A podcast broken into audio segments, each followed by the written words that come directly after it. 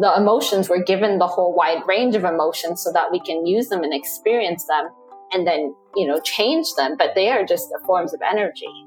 Things are always going to happen to you. There's no time in life that it's not, but you decide how you react to them. I think we need to know that we have more power than we think we do, right? That you do have personal control and choice, even at times when you don't think you do. That is super powerful, right? Like, it's not about having control of everything around us, but it is about knowing and that like extreme confidence that you control how you react to what is happening around you.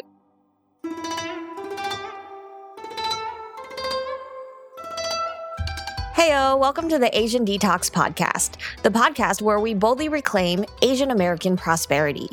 We have relatable conversations about how being Asian American shows up in our day to day lives, how money is deeply embedded in our culture, and how you can choose to define your own version of success in a world that tries to tell us how to be. I'm your host, TJ Wey, your hashtag very Asian, non binary, gluten and dairy free money habits coach, and I want you to know that you don't have to live in the boxes other people put you in. You can design your abundant life in a way that honors your heritage while enjoying a life of ease and alignment. And you can do it while making money and building generational wealth. Today, my guest is Dr. Amanda Chan. She is a chiropractor who focuses on neurooptimization. Her tools and strategies aim to help people regulate and optimize their nervous systems. Her motto is the doctor determines the diagnosis, the patient decides the prognosis. Dr. Amanda believes that patients have more power and control over their healing than they think. They simply need the tools and strategies to support them on their healing journey. Welcome to the show, Dr. Amanda. Thank you so much for having me. Would you share with our audience how they can best follow you? Sure. So you can follow me on my website at optimizemyhealing.com or on Instagram at dr, so Dr. Amanda Chan. All right. As our icebreaker, if your parents were to run into an acquaintance at the grocery store, how would they describe what you do? Uh, my mom would say that I do some kind of healing with the body. okay, so I have to ask then, if you phrased it in a way that indicates to me, like, how good is her English? Her English isn't so bad, but she she does speak with you know her accent that she has, so it is not not everyone recognizes everything that she says. Hmm. So is she the immigrant in the family? Uh, yeah. So okay, so when she moved over, and then were you born in Canada? So I was born in Canada. My mom is from Malaysia, and my grandmother is from China. yeah, it's a little bit to follow, huh? Have you been to either Malaysia or China? Uh, yes. So uh, we routinely go back to Malaysia because a lot of my aunts and uncles are still there. And then I've been to China once. All right. So we have a lot to dive into. We have a lot of uh, shared experiences and beliefs around where we are with like healing and how our Asian American colleagues and other minorities interact with healing. So um, I want to bring this up because this was kind of new to me in recent years the concept that minorities don't seek healing until they absolutely need it. So, can you expand on that a little bit from your perspective? Sure. So, what I've been seeing in practice is that there's a certain subset of people that as soon as something could possibly be wrong or even before that they'll take they may take a more wellness approach to coming in for care. And then there's another subset of groups where they won't come in unless they have to right? It's the last resort. They've tried everything that they could think of under the sun and then they're like okay this hurts more than what i can handle and then they come in. And a lot of minorities tend to fit into that category and why do you think that is? I think part of it is the cultural aspect of it in terms of you try and do things, a lot of people try and do things on their own, right? And then don't seek help immediately until they literally cannot. It's like um, that self sufficiency thing of like, yeah.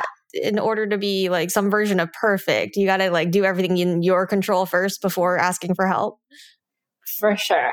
And there's also a little bit of you know, shame and guilt surrounding not being able to help yourself, right? We're very independent mm. people in, you know, in the Asian culture and striving to be the best and do the best. So any element that may feel like you aren't the best in something or that you might need someone's help um, could trigger the shame and the guilt. So where would you say that the shame and guilt comes from?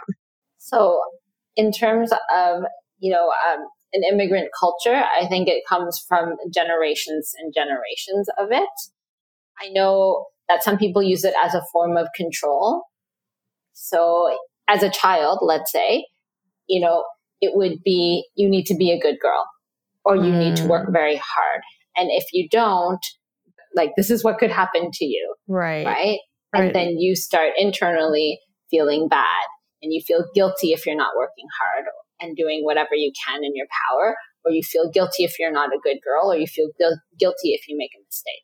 I think that's so important to the concept of like it's a tool that's being used to to control and it's so like ingrained in the way I see Asians raising their children because we have a lot of themes of like kids are meant to be seen and not heard that you're supposed to study and be good that you're supposed to be grateful to your parents and uh, me growing up in the United States, where we're like, our cartoons are all about independence and leaving the home and being your own person. And like, usually the parents aren't even in the cartoons. They're like faceless creatures that are on the side. That like, it was such a conflict in my brain of like, oh, there is like, there are two sets of ideals, and my parents are trying to tell me to feel one way to get myself to behave in a particular way. And like, cognitively knowing that they're like telling me things that are good for me but the amount of rebellion that like came up for me when people would tell me how to feel was just so overwhelming and it's interesting that like it comes through the multi-generational thing when we talk about like the immigration and then I don't even know. like this is just it's so it's just so much of my life that was like that. Um, that I can see how when we start translating it to whether or not we look for help in our adult lives, that like it's like that elephant who is chained when they're little and then the chain isn't attached when they're an adult, but they don't know any different. They still hang on to it. Absolutely. And I see it even so my mom helps um, to look after my kids when I'm at work.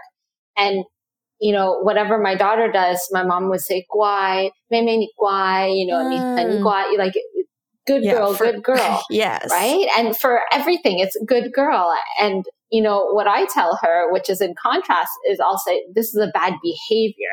You're a good mm. person, but I'll be like, no, no, this is bad behavior. But sometimes if you don't say the behavior part, they take it to mean I'm bad. Yes. Right.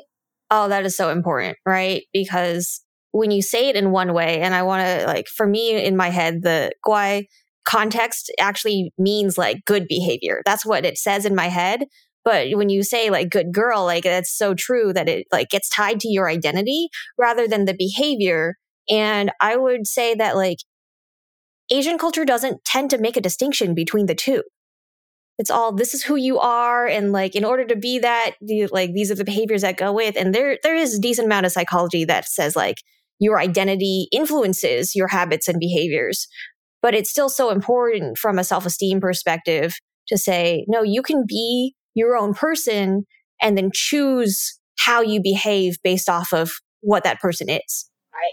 For sure. And then even if you look at it, translate it to your parents telling you that you're this, the authority figures growing up being your parents, right? And then the teacher. So you want to do be good because you want your teacher to tell you you're good right? Then you, you want your boss to tell you you're good. You want your doctor to tell you you're good. So how can you go in to see your doctor and be bad and have something uh, wrong with you? Yes. You won't be good. Yeah. How can you bring problems to the authority figure? So I love that you touched on the boss thing as well of like, we have this thing where we try not to cause problems. Again, back to like being seen and not heard, right? Like raising problems is the opposite of that. So we're giving people our problems and that's technically what they're there for. Like we don't have leadership hierarchies and we don't have doctors to ignore them and to not ask for their advice. But because of the way we're raised, we are like afraid to do it. There's something intimidating about it.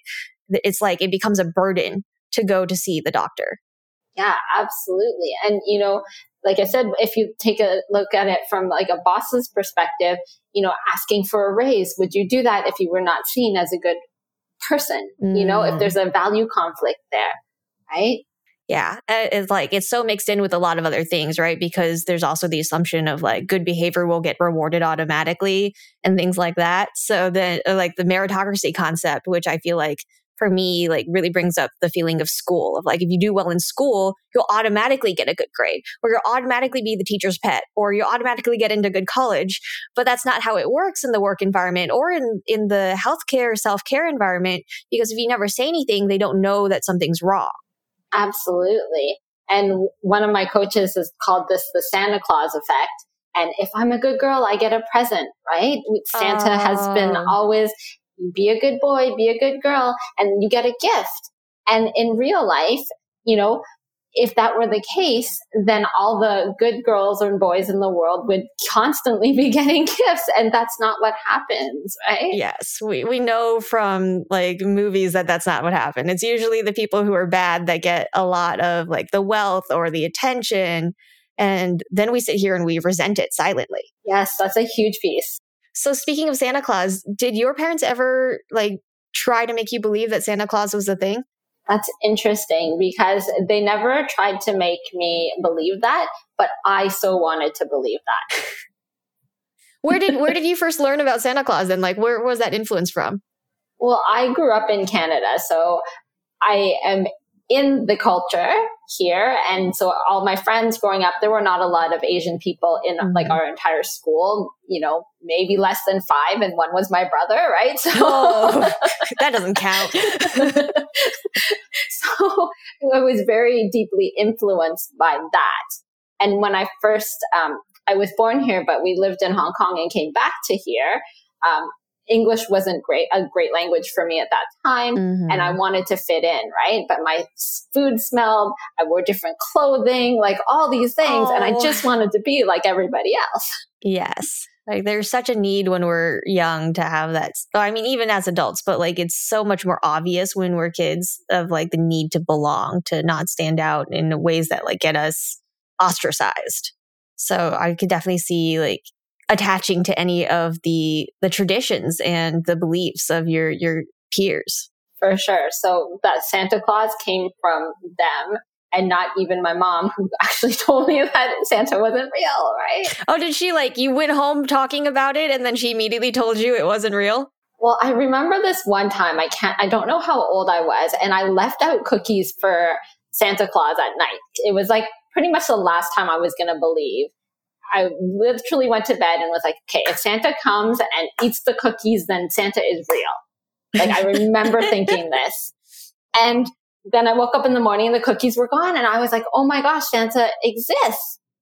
And then my mom goes, your cousin was here last night and ate the cookies. And I was like, devastated.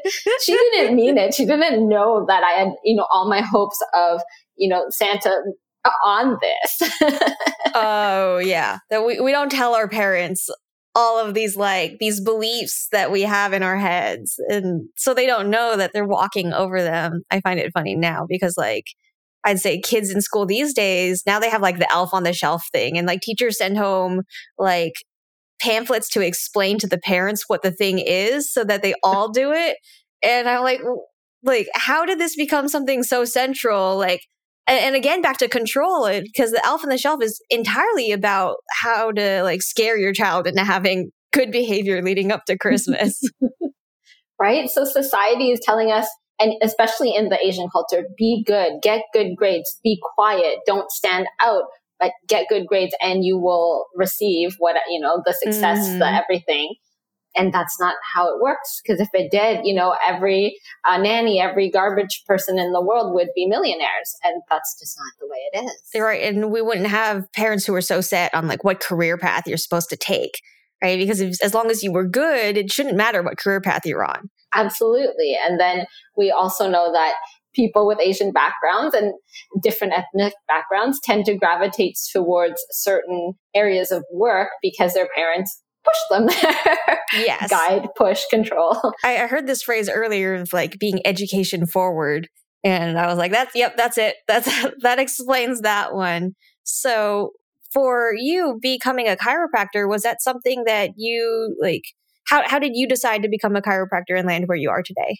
Well, I always wanted to be helping people. I can remember as far back as um, primary school wanting to be a nurse and being, you know, in the healthcare field. Except what I didn't re- realize was that medication, traditional medication, just doesn't sit very well with me. Like I react to it, oh. I get oh. nauseous, throw up. So I couldn't actually go that route.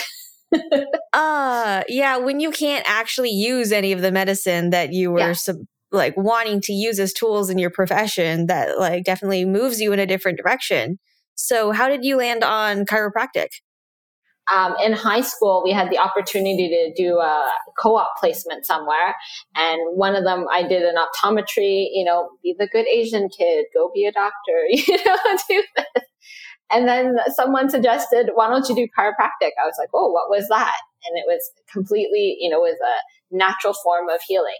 And I was like, huh, I'll do that. No one knows what it means. Let's go there. Oh, that's interesting. Yeah, you, and you said that when you asked, like, what is that? I was like, you know what? That's a good point. As a kid, we we don't know what that is, and my parents definitely didn't go to a chiropractor. I don't even know like where the closest chiropractor is to my parents' current place. That like that wasn't a thing that we were aware of as an option. Uh, and then again, like it's like the thing that people don't know about.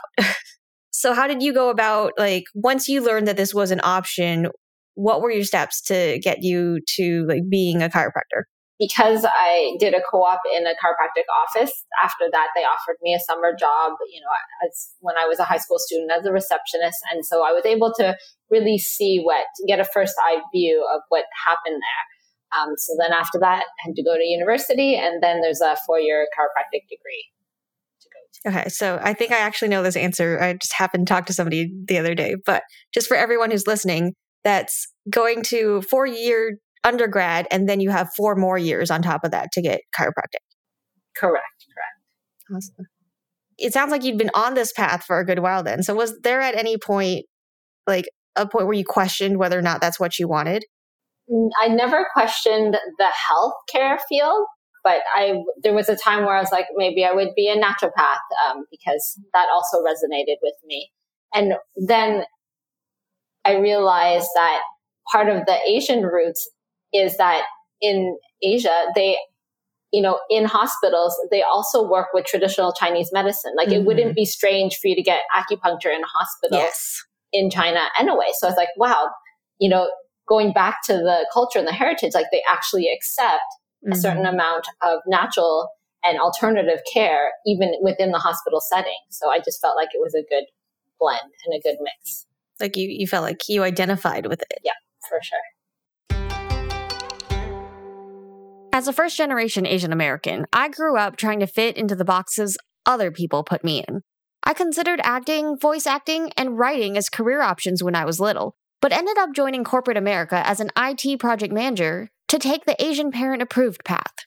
The good news is, it's not too late for me to follow those more creative goals, but I didn't have the energy to work both my corporate job and follow those passions. And I couldn't shake the cultural directive to be financially stable so that my parents wouldn't have to worry about me. It's so ingrained in me that it's difficult to focus on more creative pursuits or what might be considered passion projects without the financial backing to support myself.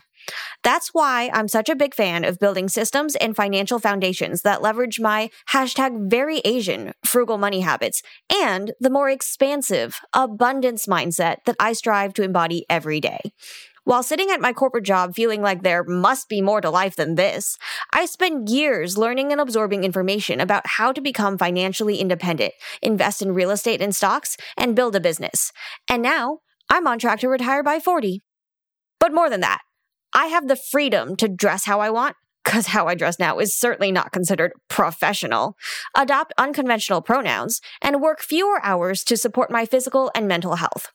I get to choose what clients I work with, who I spend time with, and what boundaries I need to set in order to keep the toxic expectations and hustle culture at bay. And I want that for you too. If you're ready to make your next big money move and build the financial foundations you need to feel like you can show up as your full self, I have an offer for you. My generational wealth building money mentorship program is three months of direct access to me and my brain to cut through all of the noise and conflicting information on the internet and get you where you need to be financially. Get a wealth building strategy, action plan, curated resources, and emotional support to put you on the path towards your abundant life. The link is in the show notes.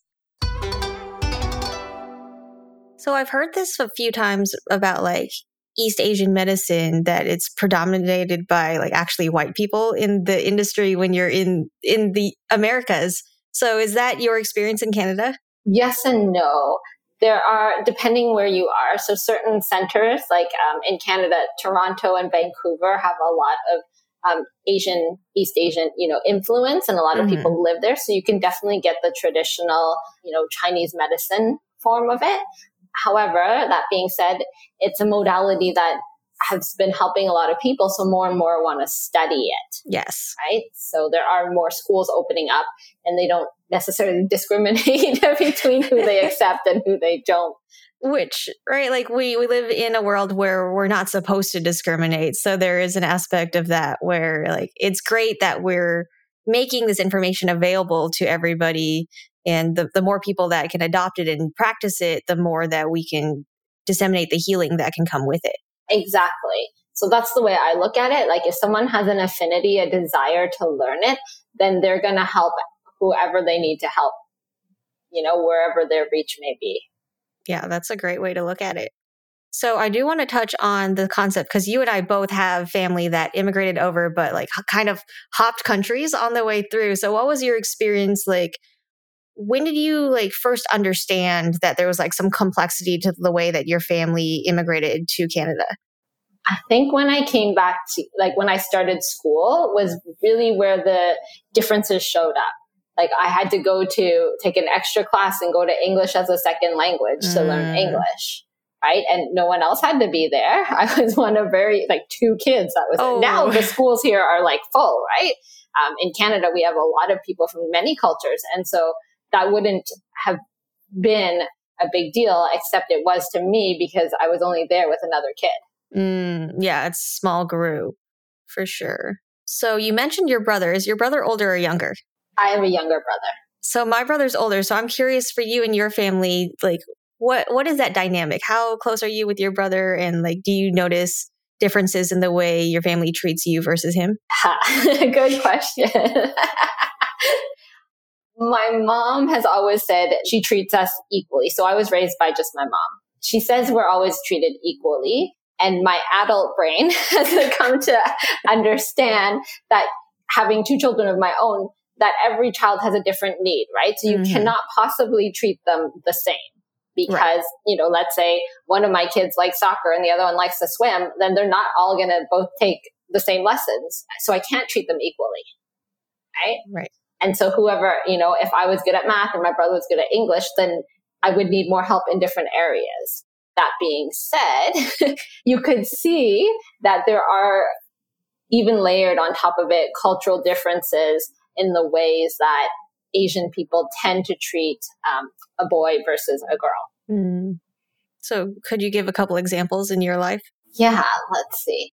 Although my mom does help me a lot, she may do like she still would do the laundry for him and still cook oh. for him and still do yeah. things for him now. Right? And he's a full grown um, adult now.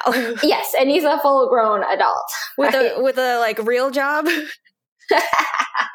with someone who's supposed to be able to sufficiently take good care mm. of himself. He's just fine. Um, but there is some sort of element that they need. And even in treating my son and my daughter, it's a little bit differently. My daughter is younger and she's now more independent because my mom might help feed my older one, but she's just there, you know, doing it on her own. Mm.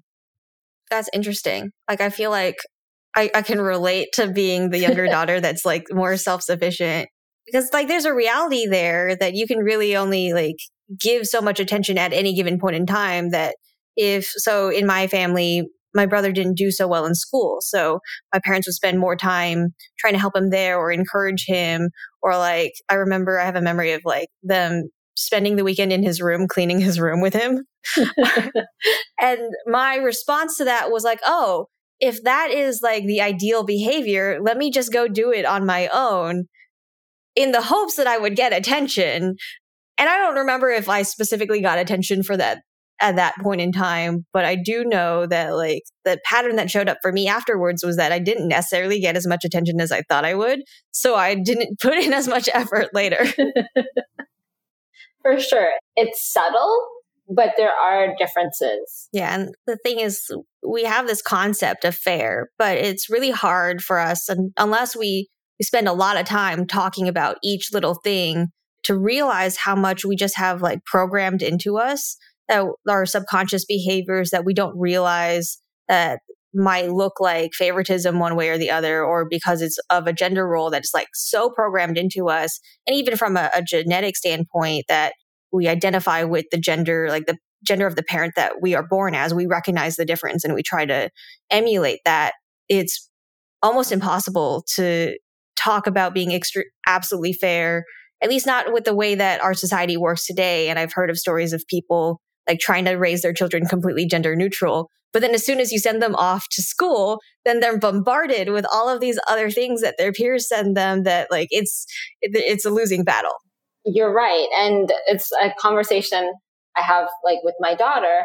I am not into like a lot of princess stuff and we don't have that, but she loves to wear dresses, which is fine. Dresses, but pink tutu and like, you know, all of it. She wants unicorn everything, you wow. know, like she hops around the house in a unicorn. And it didn't come from me. My husband doesn't walk around like a unicorn. yeah, you aren't modeling this behavior. Somewhere she picked so, this up. Oh, I will say, I'm sure that as a parent, like dresses are easier because they're the one outfit you just pull over the head and you're like, okay, you're done, right? yes, it is from uh, putting it over the head kind of thing. Absolutely. But what I do love about her is she likes to do what would might be boy things in her princess dress. So mm. she was hammering something. And so I was like, okay, let's get ready. And she's like, well, I want to do it in my princess dress. So she walks out with her hammer and she's in her princess dress and she's using a hammer. Oh, that's awesome. I'm I'm so glad that like you you don't stop her clearly that she's just doing that cuz I feel like that was actually an anxiety that I had growing up is that my mom would put me in not only dresses but like pantyhose and then I would also want to run around and do things and then I would skin my knee and I would like put a hole in the pantyhose or my grandmother would get us ice cream or some kind of like frozen dairy dessert every time we visited her. I was such a klutz as a kid. I always dripped some on me, but I'm in a dress. So then my mom's trying to like wash the stain out of my dress while we're standing in the bathroom and I'm just in like my underwear as a kid. like that set like a whole different message to me of like, this is a pain to be in a dress and then like to have things that you have to fix because you broke them because you were acting more like what we would have called a tomboy at the time, right? But like really just more like playing a little harder than a dress is meant for. absolutely. No, so I absolutely love that you you let her choose how she's going to show up in the world. When you when you had your kids, when you first like were thinking about what kind of parent you would want to be, what thoughts went through your head? My main thing is I want them to be able to have the tools to be resilient. Mm. So I'll give you an example during the summer, my son started summer camp for the first time, and we enrolled him with two of his best friends so that he would enjoy camp and actually go. Right? Yes. Um, and on the first day, he was the first one there, so I left him and I said, "Hey, you're, you know, bud, your friends are coming." He's like, "Okay, bye, mom." And then I get, you know, 20 minutes later, I get a call from both his friends' parents, and they're like, "Oh no, he's not in our class. Like he's your kid's in another class. Oh, he's all by himself." And they're like, quickly call and change him, you know, get him into our class. I was like, no. oh, I was like, nice. he's going to go through the day. And at the end of the day, we're going to have a chat and see how he did. And, you know, he has the opportunity to make new friends, right? To try and do that.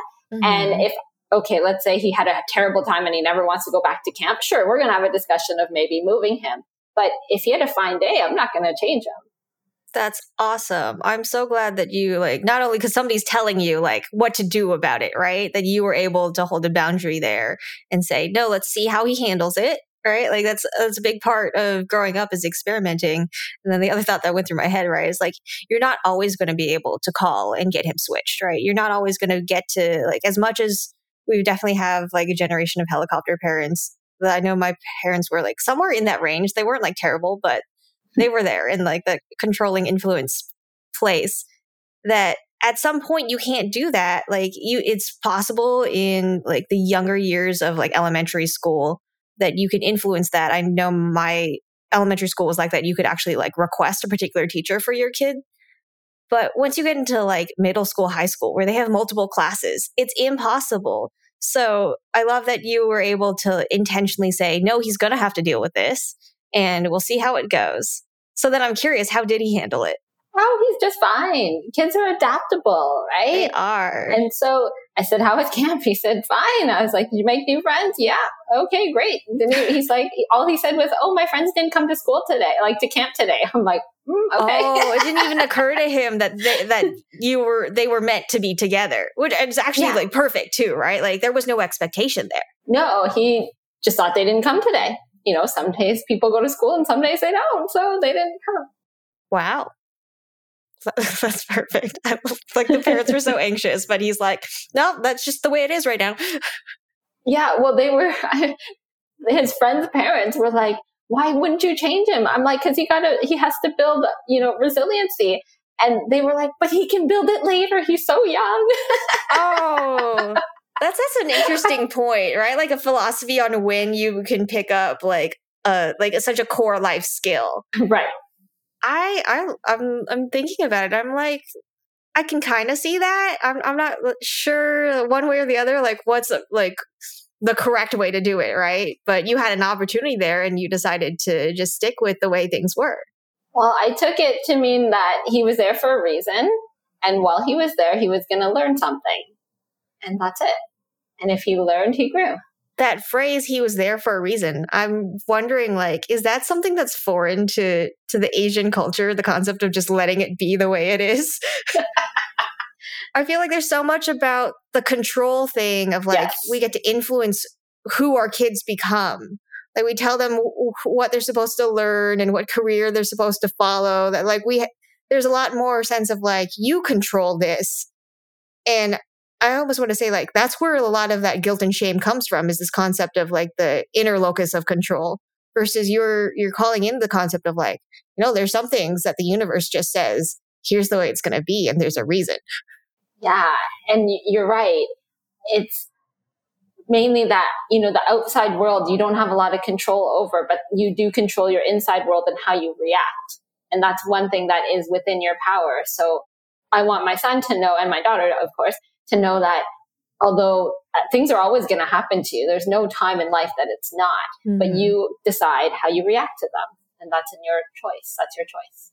Yeah, I love like imbuing that perspective into your children's lives because I feel like I, I view the way I was raised as more of like, if there's something happening, then you interpret it in the most negative way first because there's like a mm-hmm. reactive protective instinct there. And then you can do something about it because now you know what the problem is. But like being able to say, no, this is fine. This is not necessarily a bad thing. And rolling with it is, I know it's definitely foreign to my mom, right? Like this was something that I had a conversation with her about of this concept of like, you know, you could say things in a positive way instead of telling me that something's like complaining about it instead. I think in that generation, um, and and so much of ours too, is complaining is a way. We might call it gossiping. They call it telling the whole family other, just talking yeah, about yeah, the family. That's true. but it's a way of connection. That's how they mm-hmm. stay connected, right? Yes. So what would the connection be like if they didn't talk about their kids? What would it be like if they didn't talk about what was going on with other people, like your family members? That is such a good point. Right? Like if you didn't have something to complain about, what are you going to talk about? Which I like, I really feel is like a vacuum in my head of like, okay, if I took the dinner table rules and changed it so that we're not allowed to complain about anything, would we have something to say? That's kind of terrifying. it is.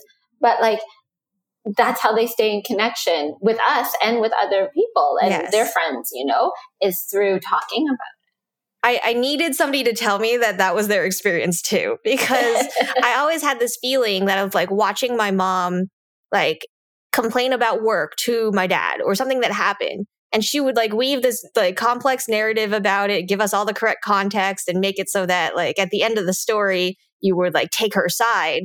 And I always viewed it as like an art form or how you were supposed to be connected to people by putting the story together in a way that not only can your audience understand, but that they would sympathize with you at the end. To me, that was like just what was expected of. I, I would say it might have been a gendered thing because it was always my mom telling stories. My dad didn't have many stories to tell. Like it, it was more of like that traditional, like you don't talk about work at home kind of behavior. Um, plus my mom clearly like wanted to talk. so I like considered that like the ideal way to tell a story. And until this conversation, I don't feel like I ever talked to somebody else who was like, yes, that's because it's like, even if it's like a negative, toxic way to tell it, it's how they're connecting with each other. Yeah, it's how your mom probably learned from your grandmother how to connect. That is so foreign to me because I, I don't actually know my mom's side's grandmother. Like she lived in Taiwan while I was growing up and then passed away when I was 12. So I have no idea what what my mom's household growing up was like, but she must have learned it from somewhere in order to be so good at it. I don't mean that she was like always complaining or anything, but like no, no. There was a way her stories were just like I considered it a certain level of art form. Yeah, and then you probably learned from your mom how to tell certain stories in that way too, if you choose to. Yes. I would say if anybody, uh, I'll occasionally when I do my social media posts, especially on Facebook, because you can get like a really blog length post there. People will occasionally be like, "You're such a good writer," and I'm like, "This is just me typing out the way I would have said it out loud," and, and therefore the podcast, right? Then the the podcast form makes it a little bit easier to to really add the the tones that I want to it as well. But like to me, that's where that comes from. Even though I had a lot of practice in other ways of like creative writing perspective that this is like one of the things that got passed down to me. And, you know, their nagging and the food, that's also how they stay in connection. You know, yes. they might not ask you how your day was, but like, have you eaten yet? Yes. Right? Like, are you hungry? the food thing is so big. And like, I know from, I think I must have learned this in Chinese school, of like the concept of there, there was a time where like food was scarce and so people are always asking, have you eaten yet? Is the phrase, right? Or what did you eat? And checking in to make sure that you're, you're full. And like that is, I was explaining to somebody, we don't say I love you in my family. And I think most Asian families don't. But they ask about whether or not you've eaten. And that's one of the ways they say I love you. You're absolutely right like how they show their love is by how much food, you know, and how much food you eat at their dinner table. Yes. And even like, even till today, if I'm eating with, let's say in Malaysia with my aunts and I finished, like, you know, the chopsticks beside me, whoever's beside me will have more food on my plate. And I'm like, how yes, did that they, even get They there? will reach over with their chopsticks and grab something they think you should be eating and put it on your plate. And this was always interesting to me because as a kid, my brother and I were super picky eaters. So we didn't eat a lot of meat. And there were like a handful of vegetables that we would like to eat. And then it was basically like eggs and rice was what we were willing to eat. um, and my mom would always say, We're trying to give you the good stuff. Why do you refuse the good stuff? and you know, as an adult, now I completely understand, especially with like inflation now, like meat prices and egg prices are going up and all those things. Like, yeah, that was the good stuff. But as a kid, I had no concept. No, and it's how they show their love, right? It's how they connected. Because you're right, you don't say "I love you," right? In Asian families, it's very unless you've you know been here and then you make a practice of it. Yes, unless you grew up here or were here for long enough that like the the Western culture has come in, right? Like, and that's the thing is when I'm in relationships now, I will say I love you all the time to my partner, but I still can't quite say it to my parents. I understand. My husband is uh, Canadian, like white Canadian mm. Caucasian. And, you know, he's like, why like his parents they every time they come over it's like my in-laws are a hug and a kiss and you know everything and like he goes to like hug my mom and she's like what is happening my mom loves hugs my dad will hug me but is not like super eager to offer one like it's usually like hello goodbye kind of hugs and then my brother and i are the most awkward because we, we just don't even know what to do with each other well, it was funny because when I he came with us to Malaysia the last time, like he'd go and hug my family members who, you know, and they're like, "Oh my gosh, what is this?" Yeah, yeah. There, there's definitely like a stiffness reaction to it. So I'm curious in Malaysia because I'm not very familiar with the culture, but like, how do they greet people? You know, Malaysia is like a melting pot of cultures. They have the Malay people, they have the Chinese people, and Indian people are like their main three, like the majority. And so the Asians all come from, you know, China, Hong Kong, Taiwan, whatever. And they really much just keep the culture. Um, mm. So, you know, you would normally, you greet people by bringing food to their house. ah, yes. And then you're like, thank you, food, awesome. And then you, yeah. you put it out. Yeah, I feel like I picked up a lot of unspoken like hosting culture of like when you have a guest in the house, you have to make sure that you offer them something to drink and constantly ask them if they want a snack and like you're constantly trying to pull things out to see if like they'll eat it. And I remember watching my mom do this and I don't like we didn't host much, but somehow that was a thing where like if somebody was in my house that didn't live there, I'm constantly looking out to do things like that or like to tidy up while before they see it. So did you have you ever asked your mom about her experience immigrating to Canada? parts of it. Like I know she had to work really hard. And so everything that's passed down to you, there's good points and then there's uh, less good points about it, right? There's the upside and the downside. So I did get that aspect of the culture, which it was like, you got to work hard, you got to work hard. Mm-hmm. Yeah, there's a lot of like the immigrant culture in general is this concept of like, I, don't know necessarily that like because we're outsiders that we have to work hard, but there's it like gets mixed in with also the concept of the American dream where you're supposed to like bootstrap your way up and somehow it all combines into this feeling of like you have to earn your place or somehow make it so that they can't kick you out. Even though I don't think anybody ever said anything like that in front of me, somehow that like it just shows up in my brain that like there's a reason that we work this hard and we're not just like everybody else in the way we show up in the world. Yeah. And that's really interesting that you say that because I do see how, let's say, even here, the immigrant families won't upset anybody around. Like, mm. so what I mm. mean by that is like, here we have bylaws. So if you're, you know, parked the wrong way, you're doing something, or your dog's barking or whatever, you can call bylaw. Um, hmm. And I would never do that, right? Like it's oh. just in terms of like oh. in I would never call in tattletale on someone. Oh, interesting. And my husband's like, well, that's what they're there for, right? Like if something's happening and you need to tell them about it so that they're aware of it, right? Like, you know, you can't have the neighbor's dog biting another kid, right? Like they have to know these things. And I'm like, oh, I wouldn't tattletale on me. and I find a lot of immigrants also, they don't want to get in trouble, right? Because mm. they don't know the laws here. They don't know the rules. So let's just not say anything. Oh, that's true, right? There's an aspect of like not knowing enough to be able to make an informed decision about like what to execute on, right? Like if you don't know the complexities, you could call somebody out on something that you think is the rule and it might be actually an embarrassing story later that like you were mistaken on whatever the rule was or they come out and then they also find something else that you've done wrong and suddenly you've been like the, the person that was pointing fingers and you have like the whole like the the four or five fingers pointing back at you kind of thing so that's fascinating to me because the the other aspect of like your husband's trust in the system of like, that's what it's here for. And for some people, yes, that's exactly what it's there for. And more in like the American experience is like, that's what it's there for for white people. Like, especially adult white males. Like, the rules aren't actually designed, right, that they can be enforced inequitably in a way that on paper it says one thing and then reality it's implemented differently. And so there's a lot of caution there as well. Absolutely. And also, as you were saying, in the Asian culture, it's about saving face, right? Like, mm. what if mm. someone found out I made a mistake? Yes. Heaven, you know, forbid right. I make a mistake. Like, why would you embarrass somebody else because they'll find a way to embarrass you back or like you you could say it wrong or whatever it is. And that is such a big thing about this concept of saving face which i don't think like i don't think i heard the english version of that phrase until much later but like in chinese my mom would describes it like i translate it literally in my kid brain as throwing face like throwing pieces of your face away is how i understood it. And like that was such a foreign concept as a kid so i wonder if you have any memories of like when you first learned that that was like that embarrassment was something to be avoided?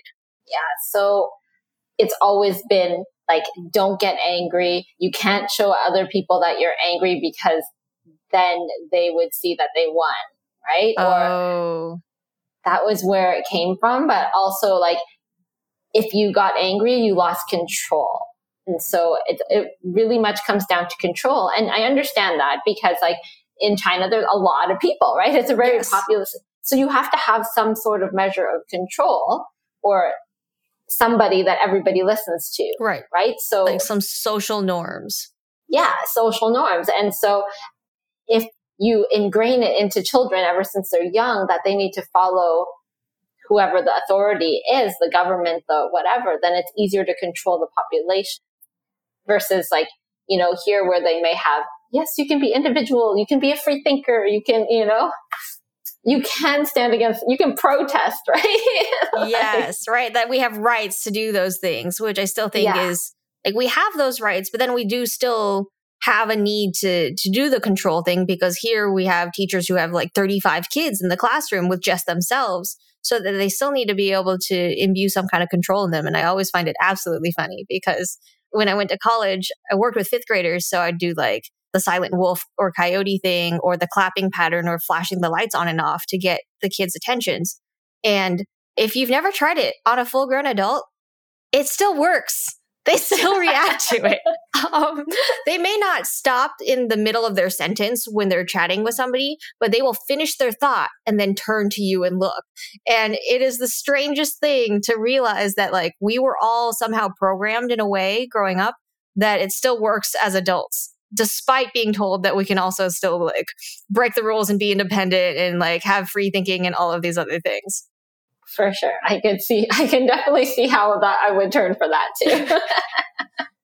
so you touched on the concept of like, kind of like suppressing emotions and the, especially the anger or things that would embarrass you. But I know that we've talked previously about how important our emotions are to us and what it means to us to be able to heal, especially in the, the non, I don't know what to call like the, I guess the mainstream medicine So I'd love to touch on like your thoughts of like the role of emotion in healing. Oh, huge. Because a lot of people see things as just a physical. Like, let's say I'm in Canada, so someone comes in with low back pain because they were shoveling, right? Physically, sure, I want to know how much snow you were picking up, how long you were doing it, what your but I also want to know what were you thinking and feeling in the process, mm. right? Because what if you were saying, "I hate my job, I hate my job, I hate my job," right? And then your back went out. Yeah. Or what if you were saying, like, how come I'm the only one out here shoveling the snow? How come no one else is here helping me? Like, if you layer them, um, and then your back goes out, we don't know which one it was. Right, because you've you've suddenly you're carrying all the stress with you. Your posture is different. Your movements are stiffer and I've been there where I was angry and then I pulled a muscle because so I, I, love that your example there that like shoveling snow, I've never had to do it, but I, I can relate to the concept of like being annoyed that you have to and how that that can lead to like compounding, right? Like you maybe you already had like a weak back or something, but adding those on top of each other is such a big deal to from a preventative perspective. Absolutely. And like, let's layer in the piece of Asian culture when you're told, okay, you can't be angry. And you're like, but I'm so mad, right? Like, even if it's an injustice thing, right? right? Like, okay, my mom didn't treat me the same way as my brother. I'm so upset. Like, it's not fair, right? But you're not allowed to show it. And you're like, yes. so it has to go somewhere and it stays in your body. Oh, wow. That is such a good point, right? Like, I remember being told, like, I threw a tantrum when I was really young. And I absolutely remember being told that throwing a tantrum was not okay. So I would stop the physical behavior that went with the, the release of my anger and frustration. But I also remember thinking, what the hell am I supposed to do with this energy then? Where is this supposed to go? And like not having an answer clearly. Uh, so do you have an answer for that when you you're you're taught to like hang on to all that? What should you be doing with that energy? Letting it go. no, but there are avenues in which it's it's good to let it go, right? Like anger, we're taught that anger is a bad emotion, but anger can be a useful emotion, right? Let's say in, you know, the extreme case of like domestic abuse and finally someone says enough of this, right? It takes mm. anger. They go enough of this. I'm never going to let this happen again. That's a good use of that emotion, yes. right? And that energy can be transformed and changed into to give you power. Right. It can become a protective energy. Yeah. So there's nothing wrong. Like the emotions, we're given the whole wide range of emotions so that we can use them and experience them and then, you know, change them. But they are just forms of energy. Oh, that is so good. Emotion is just a form of energy. I, I love that paired with the concept of right. We're back to the whole like you control how you react to the things that happen. That like the universe hands you certain circumstances and the emotions are just another tool that you have to not necessarily just with like from a reaction standpoint, but like a way to interpret what the circumstances are. Because I always feel like my emotions know sooner than my conscious brain does. Like I consider my emotions my subconscious of they tell me sooner than I can figure out like a, a logical reason for how I feel or whether or not a circumstance is good or bad. And then what you do with that energy that you have is up to you because just because you feel a certain way doesn't mean you have to behave a certain way. Right. Yes, you're in control of your reactions, right? Like if somebody cuts you off in traffic, you don't have to chase after them with a bat. You know? Oh, right? Oh, no. Like that's improper use of anger. yeah, yeah. Well, not a good use of your time either, because they probably didn't even realize what they did. No, but like even in traditional Chinese medicine, like having a lot of anger goes to your liver, having a lot of fear goes to like your kidneys, sorrow goes to your lungs. And so there's like an imbalance of qi in mm. the traditional Chinese medicine sense. And then built up over time, like the chi stagnates and then it could lead to certain illnesses or certain diseases. Oh, wow. I love that like explanation because it, you can kind of use it in two ways of like once something's already gone wrong, then you can talk about like, okay, but what else has been happening in your life? And you're back to asking about how people feel, which seems really contradictory actually in the Asian culture that like we don't talk about mental health, we don't talk about how we feel. But then in the medicine, that it sounds like that's actually like where they start pulling that out when we're back to the traditional forms of medicine. Yeah, it's always been linked. Emotions, your thoughts, and your body has always been linked together in the most traditional forms. But uh, we've just moved away from it recently. That that really makes me wonder, like, what would have happened if we hadn't moved so far away from traditional Asian, East Asian medicine, and like we're still tied to it, right? Like, other parts of our culture isn't designed to express our emotions. But if our medicine was meant to be the way that we assess and have an outlet and talk about the long term effects of how we feel or think, that is it like the decoupling of that has actually made it really hard for us to exist in the part of the culture that doesn't talk about it. And, you know, you do see a lot of mental health in the Asian culture, but you don't see it until somebody does something drastic themselves. Yes. Right. When, we go to the, the space of like, it's too late or like, it's the, the last resort or whatever it is of like, it's so bad because back to like the self sufficiency thing, but it's fascinating to me because I think I'm imagining more like if we kept up with like doing Tai Chi. We talked about Chi a lot more, right? Yes. Those types of things, those are maintenance behaviors that, right. I mean, there's a reason that there's like parks full of like retired Asian people doing Tai yes. Chi. Oh my gosh, here too.